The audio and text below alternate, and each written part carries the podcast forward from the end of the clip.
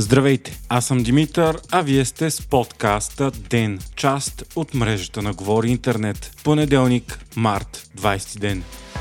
Китайският президент Си Цзинпин е на посещение в Москва, което бе обявено едва преди няколко дни. Това е първата му визита в Русия от 2019 година насам и днес той ще разговаря на неформална вечеря на 4 очи с руския си колега Владимир Путин. Посещението ще продължи 3 дни и всички погледи са насочени на там, тъй като Китай остава основния партньор на Кремъл след наложените тежки санкции от страна на Запада. Очаква се войната в Украина да бъде основна тема на разговорите между двамата, като ще се обсъждат и двустранните економически отношения и най-вече руския енергиен износ към Китай. През февруари Пекин предложи мирен план за войната, който общо заето повтаря руските опорни точки и обвинява Запада за нея. Си Цзинпин обаче твърди, че остава безпристрастен и активно насърчава мирните преговори. Посещението се случва на фона на задълбочаващата се международна изолация на Русия. Преди дни Международният наказателен съд издаде заповед за ареста на Владимир Путин за предполагаеми военни престъпления. Германия обяви, че ще арестува Путин в случай, че той стъпи на нейна територия. Това могат да направят всички всички 123 страни признали юрисдикцията на Международния наказателен съд. Русия и Украина обаче не са сред тях. В неделя пък самият руски президент изненадващо направи първото си посещение в окупирани украински територии, като се появи в превзетия град Мариупол. Той е пристигнал с хеликоптер, сам е карал колата на ескорта си през града, посетил е редица обекти и е разговарял с местни жители. Междувременно на фронта продължава кръвополитната битка за Бахмут,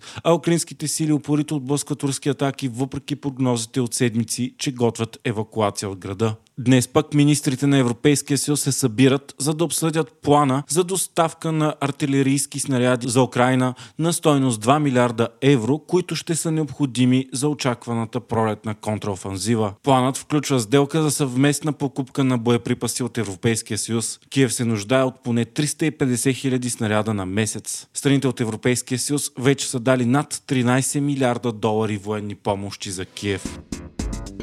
Швейцарският банков гигант UBS купува конкурентната банка Credit Suisse за 3,25 милиарда долара. Сделката бе спешно организирана този уикенд от регулаторните органи в Швейцария в опит да се избегнат нови сътресения на световната банкова система след скорошния фалит на 16-та по големина банка в САЩ Silicon Valley Bank, която финансираше предимно стартъпи. Credit Suisse е втората по големина банка в Швейцария и управлява активи на стойност 575 милиарда долара. В последните години тя пострада от изключително сериозни имиджови сътресения и в крайна сметка се оказа, че е пред фалит нещо, което предизвикаше огромно опасение сред финансистите, тъй като банката е сред 30 най-важни банки в глобален мащаб. Швейцарските власти настояха UBS да поеме контрола над по-малкия си конкурент, след като плановете на Credit Suisse да вземе заем от 54 милиарда долара не успокои инвеститорите и клиентите й.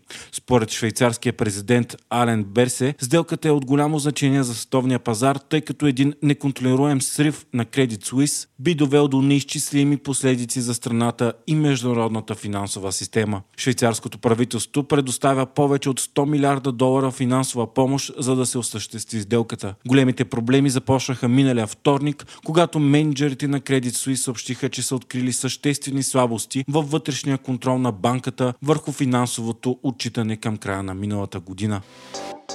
Антикорупционната комисия отново скри проверката на имуществото на Слави Трифонов. Това разкри вестник сега, който по-рано спечели дело по закона за достъп на обществена информация за данните от инспекцията. Антикорупционната комисия съобщи, че е направена проверка, която да установи дали разходите на Трифонов съответстват на приходите му, но резултатите от нея са квалифицирана информация. Като избран депутат, Слави Трифонов бе длъжен да подаде имуществена декларация, нещо, което той отказа да направи и за което в последствие платил административна глоба. Вие слушахте подкаста Ден, част от мрежата на Говори Интернет. Епизода подготвих аз, Димитър Панеотов, а аудиомонтажът направи Антон Велев.